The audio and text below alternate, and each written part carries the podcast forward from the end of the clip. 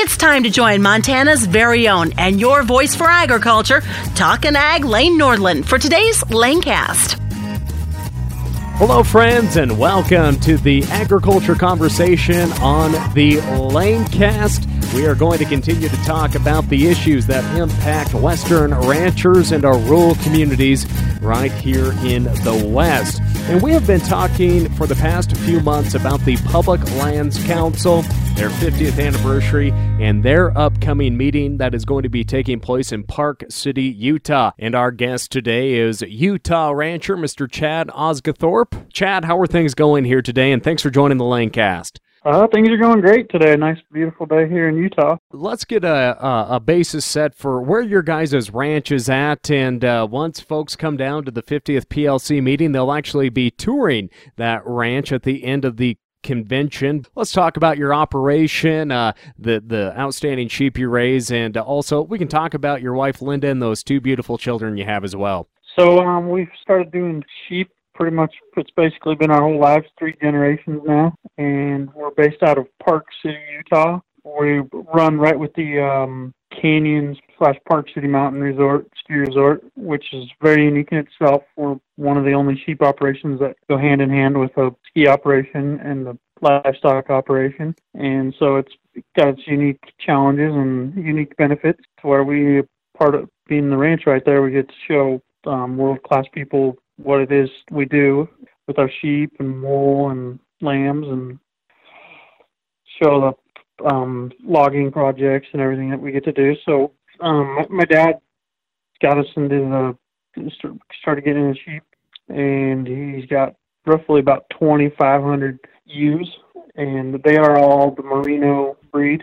As far as the merino breed, we've reason we've chosen that is back in the old days, my when my dad was first in the sheep operation. He um, wasn't making very much money off the wool, wasn't selling very good, and so we decided if we wanted to keep raising sheep, we needed to help with our wool. So we went to the merino fine wool, and since then it's helped us um, with the price of our wool. And proudly enough, we can say that all of our family's wool this year went to the U.S. military. And as far as Park City, Utah, it is definitely a visitor tourist hotbed. Part of our whole goal on our ranch is to um, educate and show people what we do and how we do it, and to show them that we don't just care for the land, we love the land. We want to have the land like it was when we got it, and even better. So a way that we do that on our operation is that the stream coming out of the mountain, if it's dirty, we've done something wrong. But if it's clean and clear, we're obviously doing things right. In my 30 years of existence, that stream has been clean.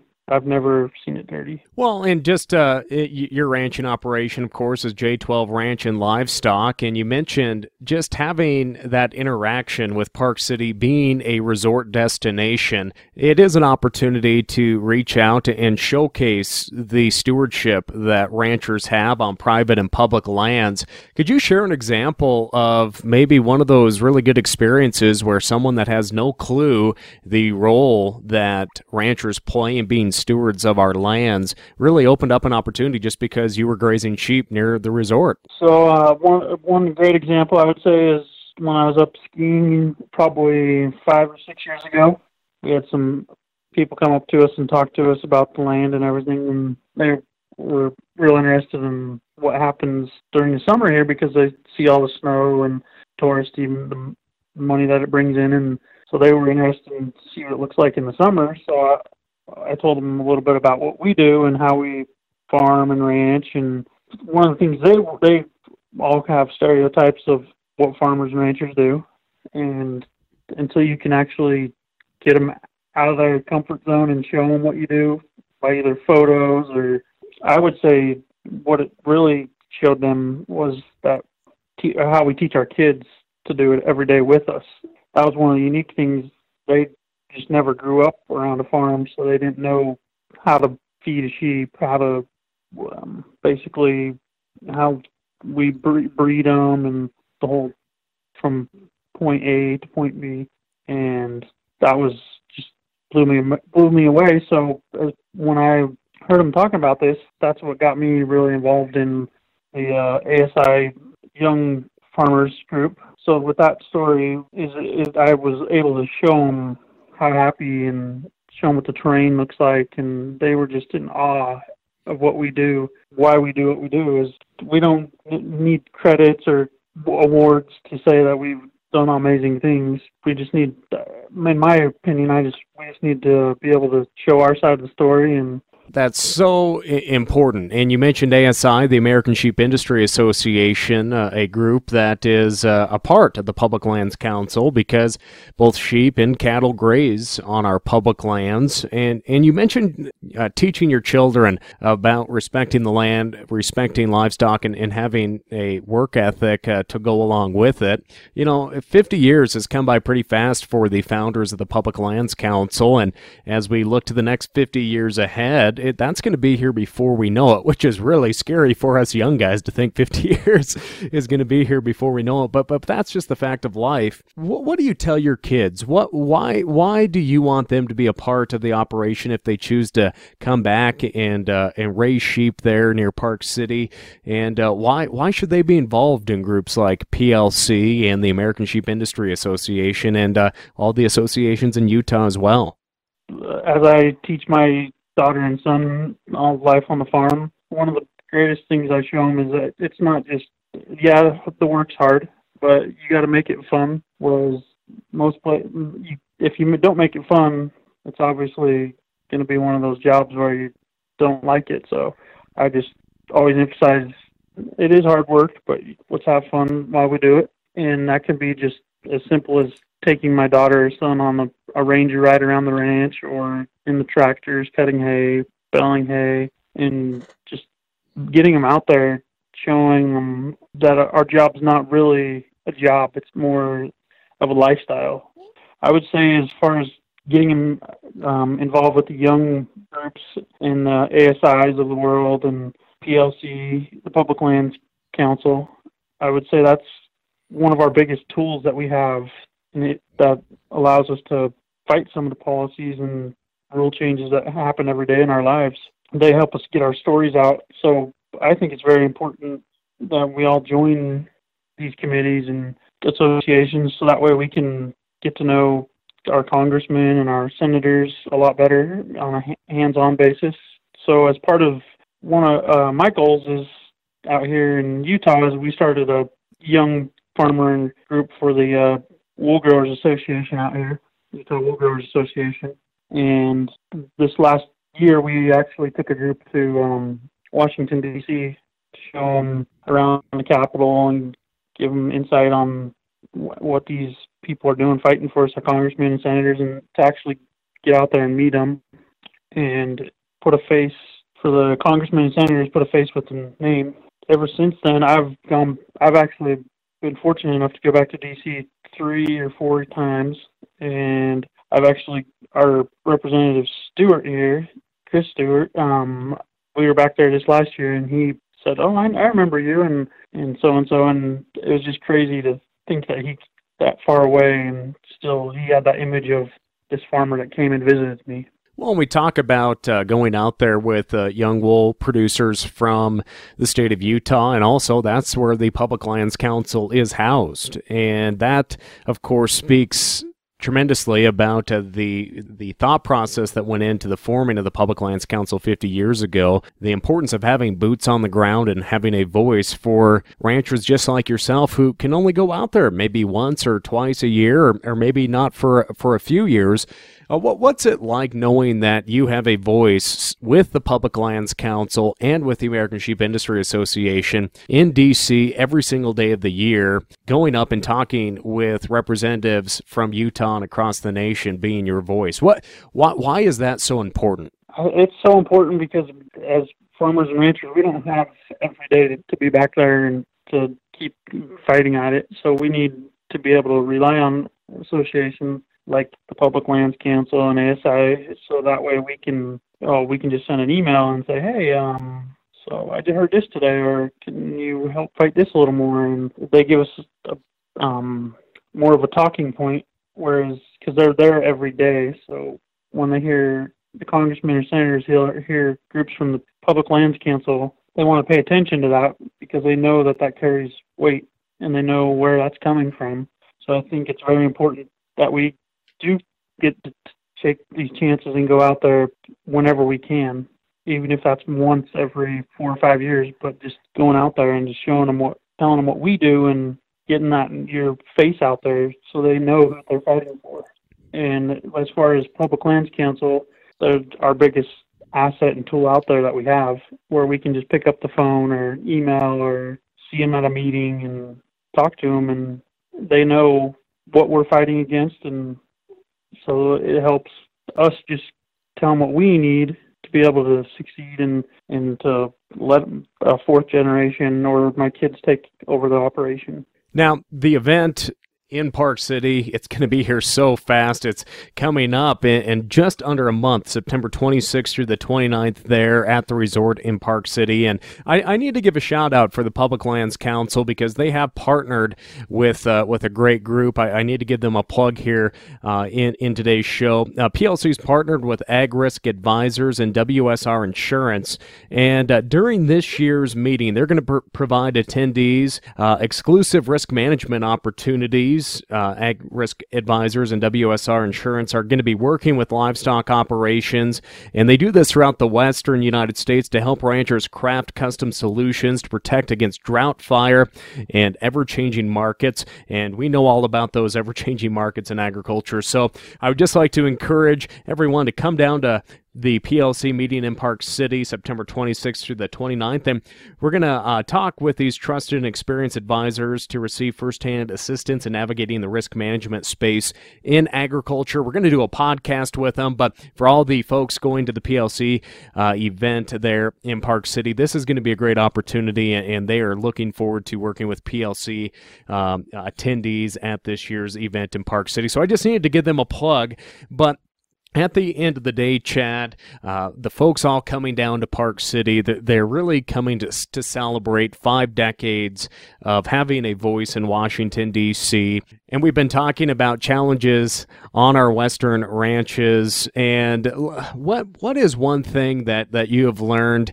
You're a young producer. What, what's one thing you've taken away being involved in these organizations when you have to advocate, especially as a public lands ranchers, against groups that just don't understand? Understand why we play a critical role in the health of our public lands and uh, having food and fiber for the nation and the world. I think the biggest thing is you have to be patient and sometimes step back and see what you, what audience you're talking to. And I think the biggest thing that these associations and things have taught me is those things to be patient and share your side of the story, even if it's thought upon negatively by the person you're talking to. But try to get out the key points of what you do and how you do it and why you do it. And so I think one of the biggest things that I've learned from these organizations is um, you got to share your story and you got to you got to go to these meetings and meet people and create alliances with all with all the great associations around and also just in general I, I think it's a great leadership tool so that way we can become leaders, and that will be our greatest asset if we can actually get more boots in Washington and more cowboy hats, and it would be great. So, so Chad, you brought up a very interesting point. Being involved in going to these events, uh, it takes a lot of time away from the operation, especially for young producers. But you've been to events across the nation and uh, attended these national meetings, and there's so many experienced ranchers and farmers that attend uh, association meetings and help uh, be a voice for the industry. But sometimes it's tough to get those younger producers at the table, but we need those younger producers to join us at these tables. Uh, what's the bit of advice that you have for them and uh, to encourage folks to uh, join those experienced producers at the table and get uh, some younger generations at the table and to share their ideas and, and be a voice for agriculture? I would say for the young people, we we need to get out there and show our voice. We are the future, and we got to make alliances now. So when we go fight things, we can already have strong alliances. And I would say, if you're hesitant or leaning on going to these um, meetings or conferences and stuff, I would definitely go. I wouldn't sit around and wait because everybody else that's fighting against us, they're not waiting. They're going now, and we need to we need to be building leaders and groups and things like that. And as far as the young generation, I mean, if we don't fight for what we do in our lifestyle, it's going to be gone, and we're going to wake up one day and realize, well, I wish we went to that meeting instead of making an excuse of why we can't go. And I would say also that I mean, look at these places we get to go to. It's in Park City, Utah. I mean, beautiful fall weather, and not very many people can say that they can go to Park City or DC or wherever these cattle conferences are or sheep conferences, and you can learn from the older generation and see what they've done right, and you can give your input and show them what you can do with social media or getting your story out there and things like that. Now, Chad, my one of my last questions for you is: uh, we're celebrating 50 years of the Public Lands Council at the end of September.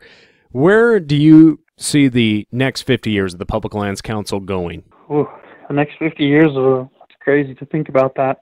Um, you know, I think it's going to be more of a push of getting our story out more on social media and I think the biggest thing is actually, as far as public lands council and everything, is getting more and more people out on the farm and actually showing what we do and things like that. And I would also say that we need to um, instill it in our children that this is what we do and this is why we do it. And I just think it's the greatest benefit that we have is that we can only get be- better and stronger and at the social media and sharing our story and I would even go as far as getting things in schools where we can go in and teach and help people understand farming and so they actually get the real story of farmers instead of what's in a book or a magazine and get our getting our faces out there just showing people what we do and why Another question I have for you, and then I'll, I'll give you let you have your final thoughts on on uh, on ranching on, on public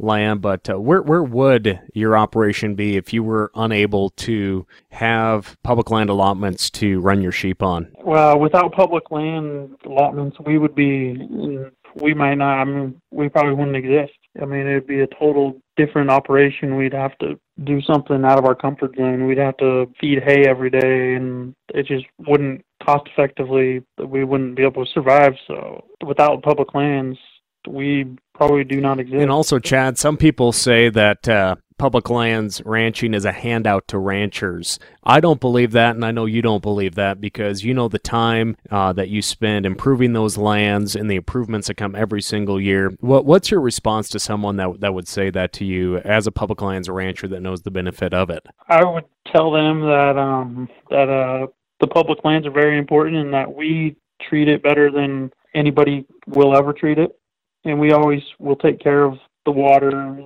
the roads, the forest, the trees, the animals, the wildlife, and we actually have to pay a fee to actually be on these lands. Where a lot of people, you don't have to pay a fee to be on public lands. So I think a lot of people don't understand that we actually pay for public lands, where they get to just they can just go on them and tour around and and I think our biggest thing is that that just our stewardship of land and that it there's over probably 22,000 people that rely on this ranching families, and it's just brings so many jobs and everything to the economy. And this is my last question. I promise. I keep saying these are going to be my last questions. But what what are some fun things for folks uh, coming down to the meeting at the end of September? Maybe they're bringing the whole family. What are some uh, uh, things that they can do around the resort in Park City when the meetings aren't going on, or or if uh, they got dad or grandpa at the meetings? Uh, what what can the family do during the day? Uh, during the day, there's mountain biking. There's the Utah Olympic Park. Um, where the 2002 Olympics were. If you're brave enough, you could slide down a mountain there on a inner tube down the the actual ski hill, the ski jumping where the ski jumpers go off. You can actually ride a tube down it, or you can go down on a bobsled, or or just simply just taking a gondola ride up right at the ski resort there where the conference will be happening. For some, just I'm enjoying the colors and the crisp air, and maybe even the pool for the kids or the um, local farmers markets that go on. Other than that, I would just say maybe just going out for a hike and enjoying the plentiful restaurants that we have. Well, I'm truly looking forward to heading down there uh, at the end of September and just seeing all, all the friends that I've gained over the years uh, being involved with uh, so many different agriculture organizations from the American sheep industry and all the way to helping promote and spread the good word about the Public Lands Council. Chad Osguthorpe, thank you so much for uh, for joining us here today and, and sharing your thoughts on uh, being a young rancher and uh, advocate for the Public Lands Council and sharing your thoughts on where the PLC uh, will head in the next 50 years. And I look forward to getting a tour of your guys' place uh, on the range tour at the end of this year's event. Again, the event, visit the publiclandscouncil.org to learn more about all the speakers, uh, the sponsors and supporters, and of course, get registered for the PLC's 50th meeting coming up September 26th through the 29th. That'll do it for today's Lanecast. For more, visit us online at nordlundcommunications.com and give us a like on Facebook at Lane Nordlund Ag Broadcaster, and make sure and subscribe to the Lanecast on your Apple or Android devices today. Have a great day, everyone. We'll see you next time. Thank you for tuning in to the Lanecast with Talkin' Ag Lane Nordlund. For more on Lane, check out his Facebook page, Lane Nordlund Ag Broadcaster, and NordlundCommunications.com. Don't forget to subscribe to the Lanecast on your Apple or Android devices. We look forward to joining you next time on the Lanecast.